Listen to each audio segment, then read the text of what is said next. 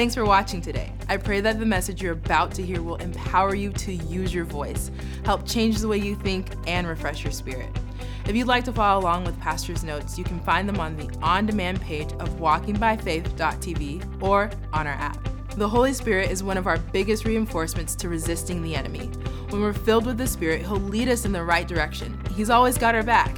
In today's message, The Test, Pastor Duane will be showing us the benefits of having the Holy Spirit on our side. Let's jump right in. Now in Galatians chapter three, verse thirteen, it says, Christ redeemed us from the curse of the law, having become a curse for us, for it's written, cursed is everyone who hangs on a tree. Verse fourteen, that the blessing of Abraham might come upon the Gentiles in Christ Jesus, that we might receive the promise of the Spirit through faith. Uh, if you have a Bible, you, you should underline blessing of Abraham and the promise of the Spirit, and then through faith. Uh, if, if we go back and, and look all the way back to Genesis to find what happened to Abraham, in Genesis twelve, God calls Abraham to the promised land, to a different life, to literally to walk with God and to walk by faith. Part of the promise is that he's going to have descendants and they're going to possess the land of Canaan. Well, years pass and somehow he's not having any children. And so he says in Genesis fifteen, like, God, how can I know for sure that this is going to happen? Well, God said to him, he said, uh, take some animals and cut them in half and put them on altars. Well, when Abraham heard that, there was something that came into his mind immediately. He knew what God was going to do. When you and I hear about some animals, we just think about barbecue, you know. But, but uh, Abraham thought covenant. God's going to cut covenant with me. Now, when covenant takes place, and again, the only covenant that most people in Western culture ever enter into is marriage. Malachi chapter two, marriage is a covenant. Now, when a covenant takes place, uh, everything that the one person has belongs to the other. And what one is willing to do, the other must be willing to do. So, for example, when Jeannie and I got married, uh, she gave me one hundred dollars and a bicycle. And uh, I, I wasn't like rich, but I, I think I had about twenty thousand dollars cash. And, and uh, we weren't going to talk about that, baby. And, uh, okay, so, so here's what happened. Instantly, everything that was mine was hers. And everything that was hers, one hundred bucks and a bicycle, was mine. Okay, you get, you get the picture. Uh, it, nothing was really any longer mine. It was ours because it was just as much hers as it was mine because we were in covenant. We're in a covenant relationship. So he splits the animals, and I'm just going to take the time to, to walk through this again. The animals are, are split. There's blood everywhere. And the custom of the day was that the people making this covenant, they would walk through the pieces and they make promises. And this is important. They make promises to each other as they're walking. And literally their feet, they're, they're covered with blood because they're walking through all these animals that have been cut in half and they're making promises to each other. Well, the Bible tells us that when it was time to make the covenant, Abraham fell asleep. It's Genesis fifteen. And a smoking furnace and a flaming torch walk through the pieces. Now, the New Testament tells us exactly who that was. Exactly what happened is found in Galatians chapter three. And it says, and to Abraham and to his seed, singular, were the promises made. Not to many as seed, but one seed. And then it tells us his seed who is Christ. So literally, God the Father and God the Son show up and walk through the pieces and make promises to each other. Now, exactly everything they said we do not know, but we do know some of the things that they spoke. Now, the reason that God tested Abraham with this, because this is verse chapter fifteen and chapter twenty-two, the Bible says God tested Abraham. Now, he didn't test him with evil, but he tested him to see if he was going to keep the covenant. Now, here's what's going to happen. As they're walking through the pieces, God makes the promise. And one of the promises that God makes is that he is going to give his son to pay for our sin. So because God's going to give his son, Abraham needs to be willing to give his son. Now, God didn't just test Abraham. He tests every one of us. And there's a number of ways that God tests us. One of the ways God tests us is to simply see if we're faithful in the secret. And it's one thing to live a certain way when everybody's watching. It's something else to live that way in secret. Jesus talked about going to the secret place. Then he tests us in small things. You see, in Luke chapter sixteen, he says, if you're faithful in little, you'll also be faithful in much. But if you're unfaithful in little, you will be unfaithful in much. And then this one shocks people. But according to Jesus, one of the ways God tests us is how we handle money. Jesus said, if you haven't been faithful with unrighteous mammon, with money, who will commit to your trust true riches? If we aren't faithful with money, God's not going to commit to us spiritual things. The true riches, he says, you've got to be faithful with money. And then it says another person's. In the twelfth verse, Jesus said, and if you haven't been faithful in what's another man's, who will give you what's your own? So we've got to be faithful in working for somebody else. And when we show ourselves faithful, then God will promote us. So Abraham takes his son up on the mountain. You know the story, Mount Moriah. He's ready to kill his son. God stops him and says, now I know, now I know you were willing. You were willing. God didn't want his son. He just wanted him to be willing to give his son, because God was going to give his son for your and my sin. Well, promises were made. One of the promises in the New Testament is referred to as the promise of the Father. But we'll get there in just a moment. Matthew chapter three and verse eleven, John the Baptist said, I indeed baptize with water unto repentance, but he who's coming after me is mightier than I, whose sandal I'm not worthy to carry. He, Jesus, will baptize you with the Holy Spirit and fire.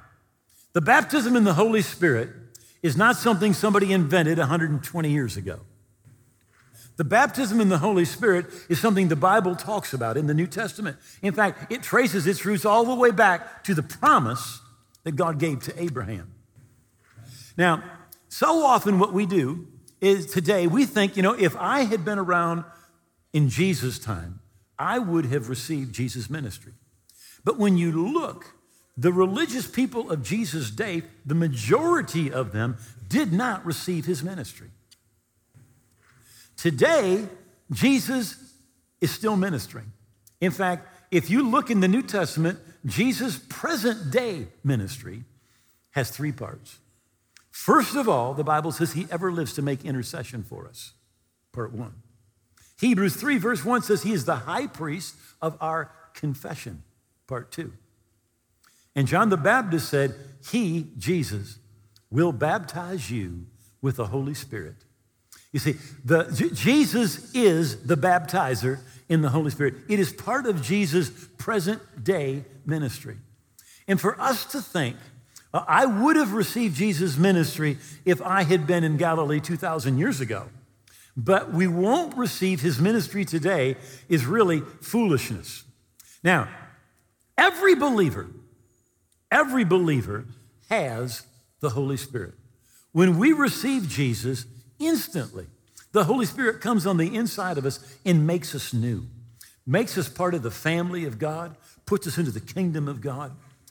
Jesus with his disciples, after he arose from the dead, in John chapter twenty, it says, when he was with them, he talks about forgiveness of sins, and then he, he breathed on them, verse twenty-two, and said to them, receive the Holy Spirit.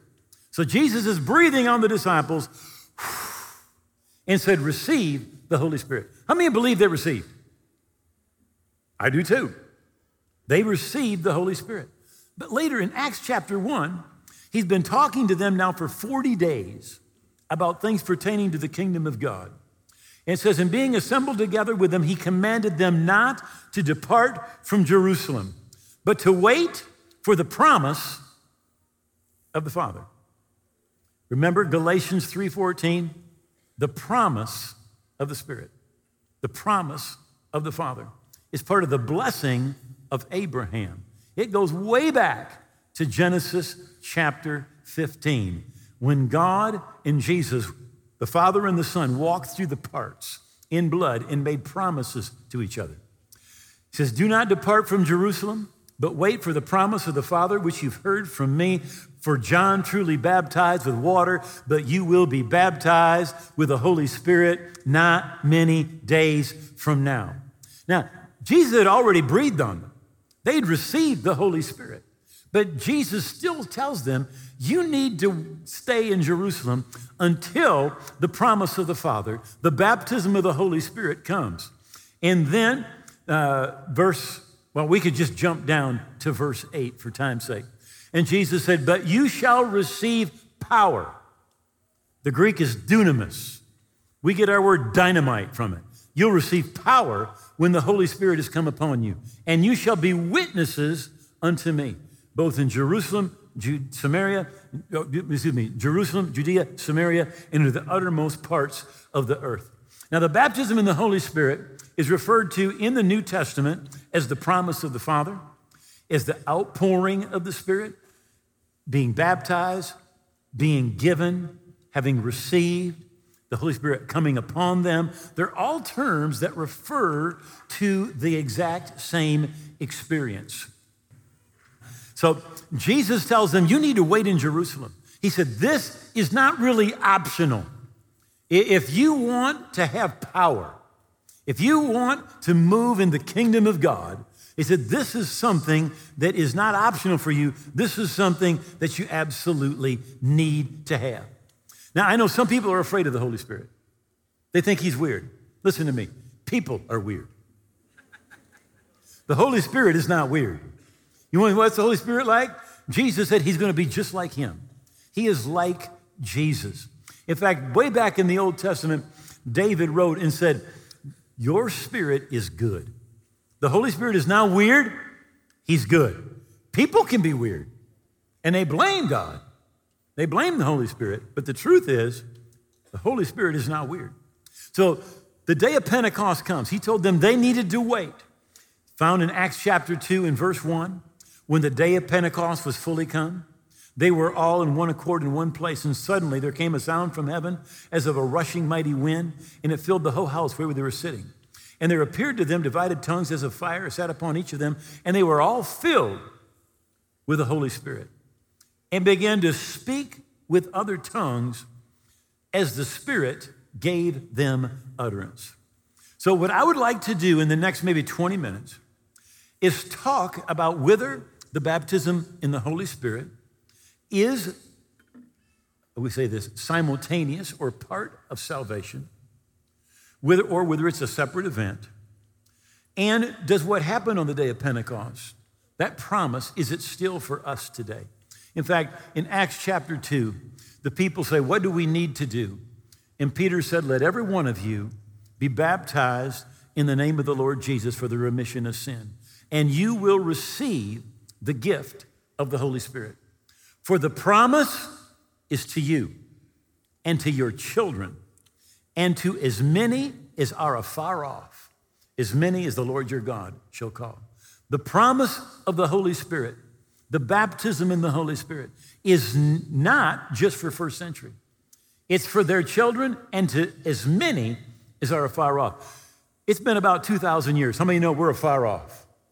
But that promise is for us today. Notice he said, be baptized and receive the gift of the Holy Spirit. That is the normal pattern. Even if we, we look, he told them, you be baptized and you'll receive the gift of the Holy Spirit. Now, in the New Testament, you'll find that's the pattern. If you look at Jesus, he's baptized in water. The Holy Spirit descends upon him. If you go to the Old Testament, uh, they're going through the Red Sea. The Bible tells us in First Corinthians chapter ten that they were baptized unto Moses in the water, in the sea, and under the cloud. Now, by the way, the cloud they passed all night was a pillar of fire. The sea represents water baptism. The cloud represents spirit baptism. So persecution arises in Jerusalem, and the disciples begin to go. And one of the deacons by the name of Philip goes down to the city of Samaria. And it says, then Philip went down to the city of Samaria, and he preached Christ to them.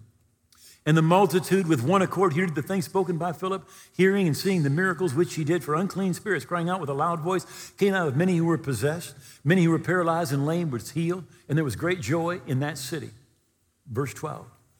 But when they believed Philip's preaching, the things concerning the kingdom of God and the name of Jesus Christ, both men and women were baptized. So they believed what Philip taught about the kingdom of God and the name of Jesus. And they were water baptized. The Bible says, he who believes and is baptized will be saved. Can we all agree they're saved? All right. Verse fourteen. Now when the apostles who were at Jerusalem heard that Samaria had received the word of God, they sent unto them Peter and John, who when they were come down prayed for them that they might receive the Holy Spirit.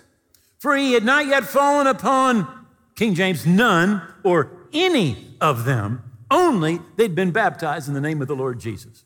So they had believed, they were water baptized, but the Holy Spirit had fallen upon how many? Zero, not, nada, not one. But they were saved.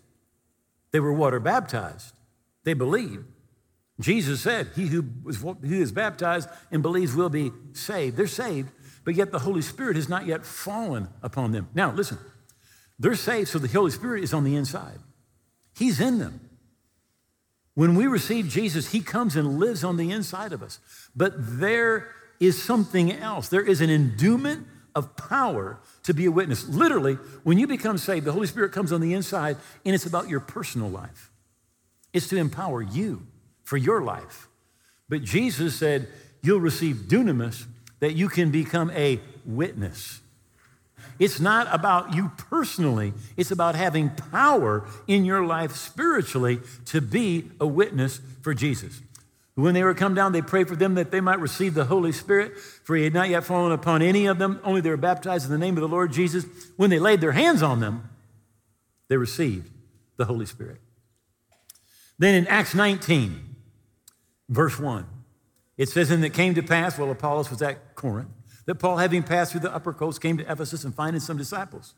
And he said to them, have you received the Holy Ghost since you believed?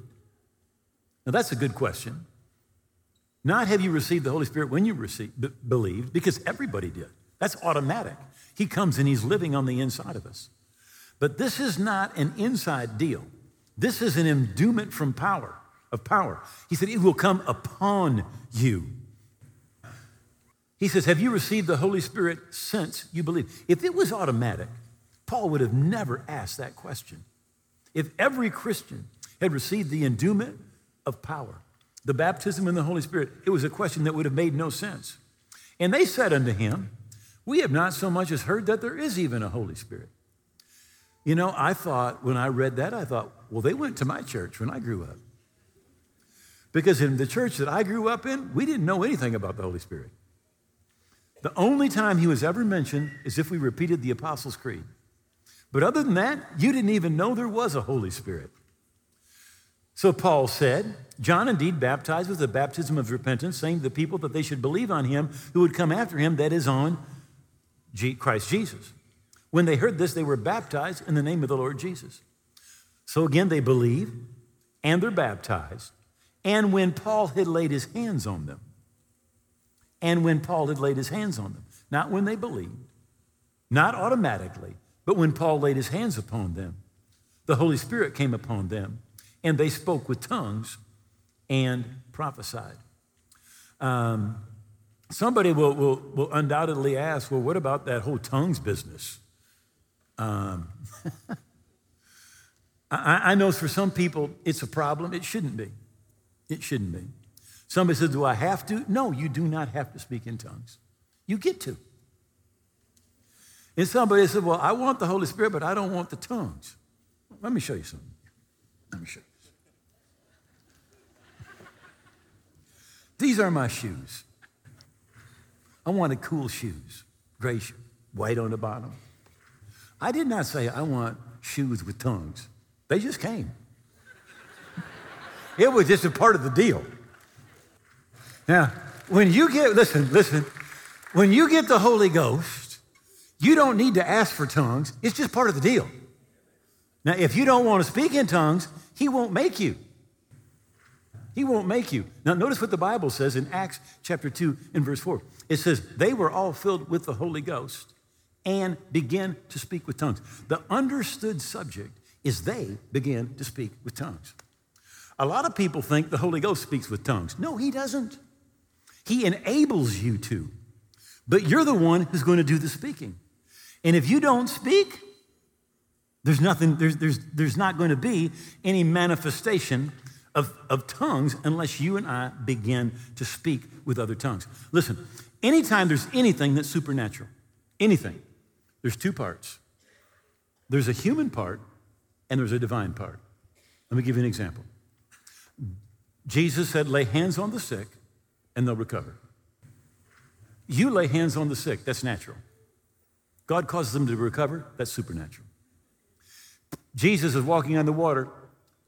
He says to Peter, come. Peter gets out of the boat and starts to walk on the water. Two things are happening. God is getting underneath so he doesn't sink, and Peter's walking. How many of you walk every day?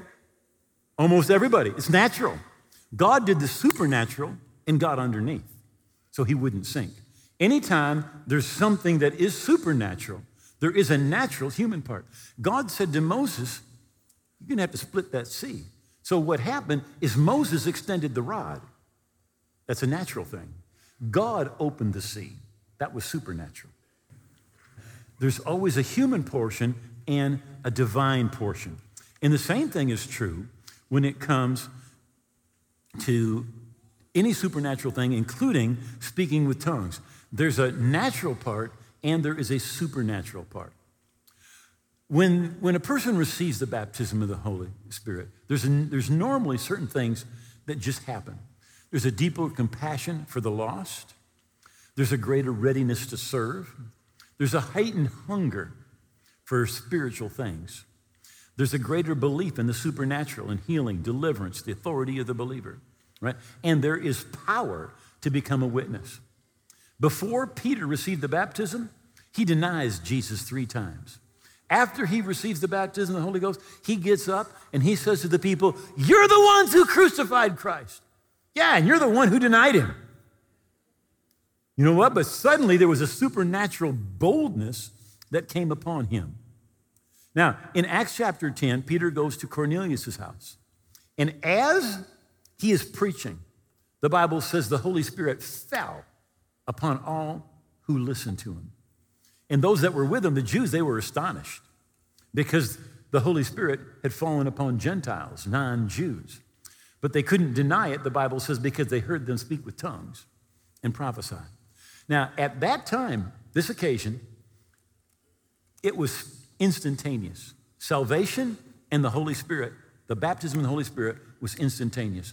Of the five instances in the New Testament, it's the only one that's instantaneous. eighty percent of the time, it is subsequent to salvation. Now, sometimes what people do, well, I, I received the Holy Spirit twenty-five years ago. Well, you need to receive the Holy Spirit again.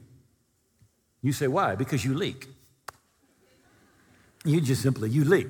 The Bible says in Ephesians five and verse eighteen, it says, but be being filled with the Spirit. Be being filled. Not something that happens just one time. I mean, almost every day. Yesterday, I said, Lord, fill me with the Holy Spirit. This morning, Lord, fill me with the Holy Spirit. It's not something that just happens one time. It's something that should be happening regularly in our lives. Now, again, getting back to the tongues portion, some people are, are a little bit afraid of it or don't understand it. Let me just say this. In First Corinthians fourteen, verse five, Paul said, I wish that you all spoke with tongues. In fact, he said, I speak with tongues more than y'all. He's from Texas, y'all. Uh, but he said, I speak with tongues more than you all. Somebody, somebody said, well, what is happening? Well, in First Corinthians fourteen, the fourteenth verse says it this way. For if I pray in an unknown tongue, my spirit, by the Holy Spirit within me, prays. But my mind is unproductive or does not understand, is unfruitful, the King James says. So when you pray in a tongue, it's your spirit by the Holy Spirit that's praying. So certain things happen. There's no selfish prayers. In all the prayers that we pray, then, are the will of God. In First Corinthians chapter fourteen and verse two, it says, he who speaks in an unknown tongue does not speak to men, but to God, for no one or no man understands him. Howbeit in the spirit, he speaks mysteries. Now notice, first of all, it says when you're speaking in tongues, you're talking to God. How many know that's good? It is good to talk to God. We call that prayer. And notice it says, who understands him? No one. Somebody said, well, I heard somebody speaking in tongues. I didn't get a thing out of it. It sounds like a bunch of gibberish. Well, quit eavesdropping. They're not talking to you. They're talking to God. And he is the only one that understands. In fact, in Jude, which is the second to the last book in your Bible. It's a little one chapter. But in the twentieth verse, it says, but you, beloved, building yourself up on your most holy faith, praying in the Holy Ghost or in the Holy Spirit. It's talking about praying in tongues. And it says you're going to edify yourself, build yourself up, edify yourself. We're in an edifice. I remember when this building was being built. It took about three years. About once a week, I would wander down from my office on the other end and I would just take a look as they were putting it up little by little by little. But when you pray in tongues, you are building yourself up spiritually. Every day, a little bit every day, a little bit every day, a little bit every day. Somebody says, that sounds very selfish. It's just about you. Well, if you're broke and I'm broke, I can't help you. Spiritually, if you're in trouble but I'm built up, I can help you. You've got to build yourself up in your most holy faith. And Jesus said this in Luke, the eleventh chapter. He said, if, verse thirteenth verse, if you then being evil know how to give good gifts to your children, how much more will your heavenly Father give the Holy Spirit to those who ask him? At salvation, the Holy Spirit automatically comes in every believer. But we're to ask. Ask for the promise of the Father, the baptism in the Holy Spirit, to be endued with power from on high. Now, I want to finish with my, my Pentecost story. So in uh, nineteen eighty, Jeannie and I are living in Mexico in a village, and I get invited to go and preach in Tepeapulco, Hidalgo. This is about uh, forty miles from the pyramids near Mexico City. Uh, it's the uh, city where Renault, at that time, had their factory in Mexico. So I drive over there on Pentecost Sunday morning. It's about eighty miles from where we live. I get there and meet with Pastor Samuel Noguera, and we talk for a little bit in his house, which is right next door to the church. And then we go over to the church. Now, the service has already started. And I got to tell you about this church, right? Merle, you can, you wave at everybody. You be my witness. This church was painted purple. And on the top, all the way around, were white tongues of fire. This was like the, the max Pentecostal church. And some of the tradition that they had was all the men would sit on one side and all the women would sit on the other side. That way, the men did not get distracted during service. Also, all of the women had to have on a head covering. And they had to wear dresses. They were not allowed to wear pants. Because in, the, in that culture at that time, now we're talking over forty years ago, uh, it was pretty risque for a woman to wear pants. So the service has already started. He and I get up on the platform. There's some of the elders up on the platform. I'm watching the service. Again, all the women on my right, all the men on the left. And I notice the back doors swing open because the service has been going now for twenty minutes. A man walks in, and about ten, twelve feet behind this man, a woman walks in. Now, when she walked in, I immediately identified her as a sinner. You say, well, how did you know? Well, there were a couple of things. First of all, she didn't have on a head covering. Secondly, she wore pants. Now, you know, any woman there wearing pants, it's a sinner woman. Right? And then she followed that guy, and she sat on the men's side. She was the only woman in the whole place on the wrong side. She didn't know. Now, when she sat down, I don't think she was there for two minutes, and she just begins to absolutely bawl. I, I mean, she is just weeping, weeping. And, and, and it stood out. Well, after the service, I talked with her. And, and she told me, she said, uh, I was, I'm a hairdresser. She said, I was on my way to work this morning. I was at the bus stop. I was waiting for the bus. He said, and, and something just came on me, and, and I just said, God, my family is such a mess. My life is such a mess. God, I need your help. I don't know what to do. God, help me, help me, help me, God. Have mercy on me, God. She's praying. And she she notices a man next to her has got a black book. And on the back of it, it says, Santa Biblia, Holy Bible. And so she just says in her heart, she says, God, I don't know if this is you or not, but I'm just going to go with him. Her bus came by, take her to work, she just let it go. Another bus came by, headed toward the church. He got on, she followed, sat right next to him on the bus. He goes like six, eight blocks, pulls the cord, the bus stops. He gets off, she gets off. He walks about a block and a half, goes left, goes a half a block, turns into the church. I saw him come in. She's right behind him. She follows him in and sits down. So they, they have me preach. Now, they're used to long services, so I don't know how long I preached. Someplace between an hour, hour and a half. Right? That's normal for there. Now, it's Pentecost Sunday. Now, I don't know that they have been fasting for three days. Everybody in the church has been fasting for that service. So when I, after I'm finished speaking, I invite people to come and receive the baptism in the Holy Spirit.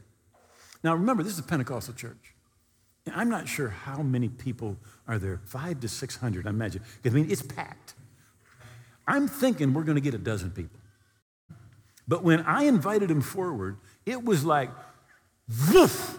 I mean, the altar in front of the church is full. People are up the aisles. They're everywhere. And I went, wow. But also, the woman came forward. Well, I know she's not saved. She's got pants on. So he's like, what do you do? So I prayed a sinner's prayer.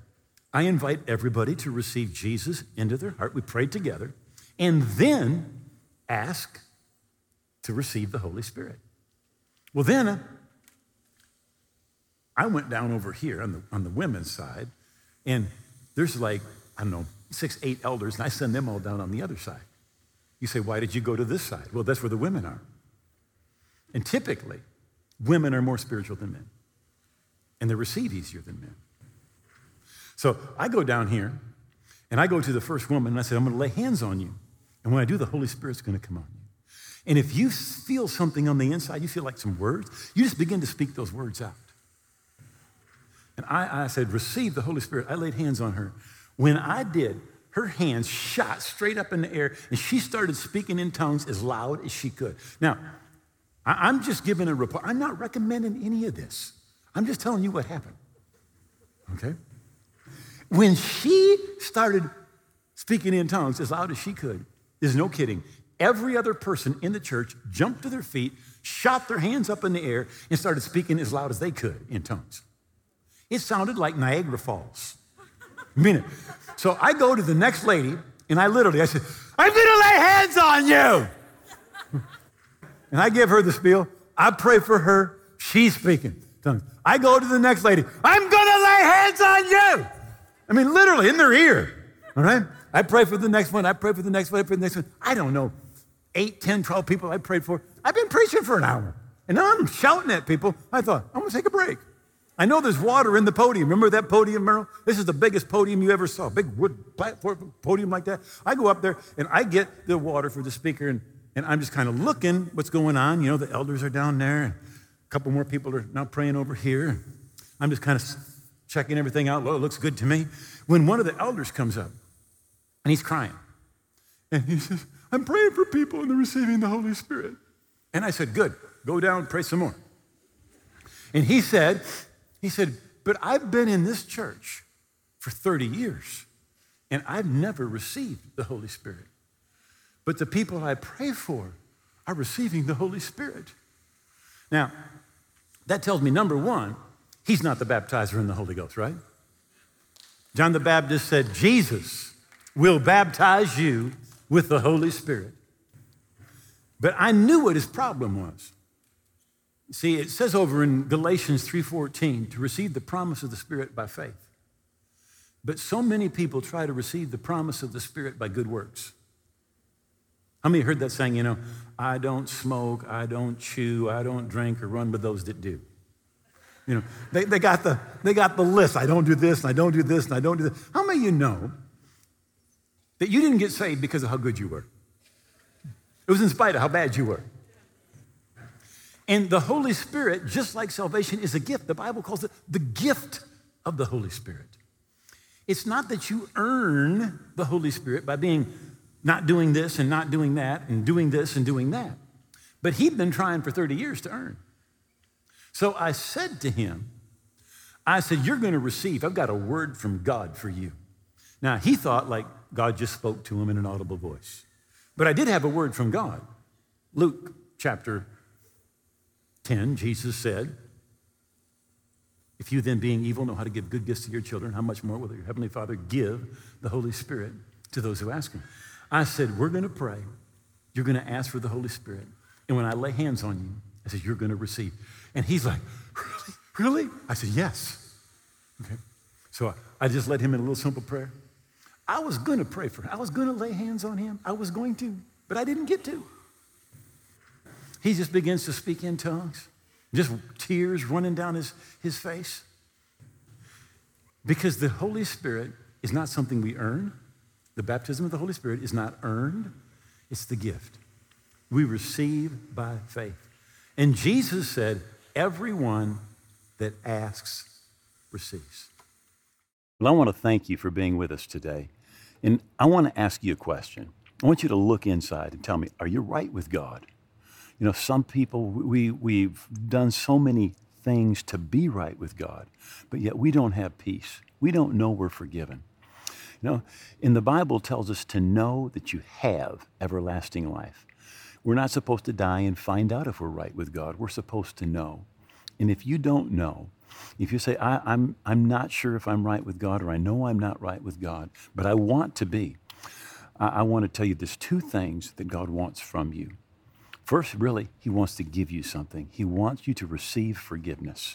And secondly, he wants you to surrender your life to Jesus. And I want to pray a prayer with you right now to receive the forgiveness that God offers you and to surrender your life to Jesus. If you're not right with God right now, I want you to just close your eyes, make these words your own. Just say, oh God, I believe Jesus died on the cross. I believe that his blood paid for my sins. And I believe he rose again. Today, I receive your forgiveness, and I surrender my life to Jesus. I hold nothing back. And I thank you, you've heard my prayer, that I am forgiven, that I'm a part of your family today and forever. In Jesus' name, amen. You know, if you prayed that prayer from your heart, God heard that prayer, and you are right with God. And I want to help you keep growing spiritually. So I wrote a book called Your New Life, full of bullet points to help you keep growing spiritually. And I want to give it to you as a gift, free of charge. Right? All you need to do, get online and download that book. It's going to bless you and help you keep growing spiritually. If you just prayed that prayer with Pastor Duane, you are making one of the best decisions of your life, and we're so excited for you. Just as Pastor said, we'd love to send you a free copy of his book, Your New Life. Log on to walking by faith dot t v and have it mailed to you. Download it right there instantly, or you can find it on our app. It's absolutely free and a great resource for you to have. If you're looking for more information on the baptism in the Holy Spirit, Pastor Duane wrote a book on the subject. This is a great resource for you to learn how God wants to do more in your life. Check out the W B F store at walking by faith dot t v for your copy. Walking by Faith is reaching the world with the truth of God's Word on and off the air. Right now, we have an awesome opportunity to double your impact. Due to the generosity of some of our partners, we have a matching gift of three hundred thousand dollars. To make it easy for you to become a partner, you can now text ResGive to ninety-four thousand and select Walking by Faith in the drop-down menu. You can also give on our website or on our app. Find us on Roku, Amazon Fire T V, and on your favorite social platform by searching W B F T V. Also, check out our app in your favorite app store. You can download past sermons, follow along with notes, speak confessions over your life, and so much more. I pray that you continue to be filled every day with the Holy Spirit. Be blessed, and we'll see you again next week.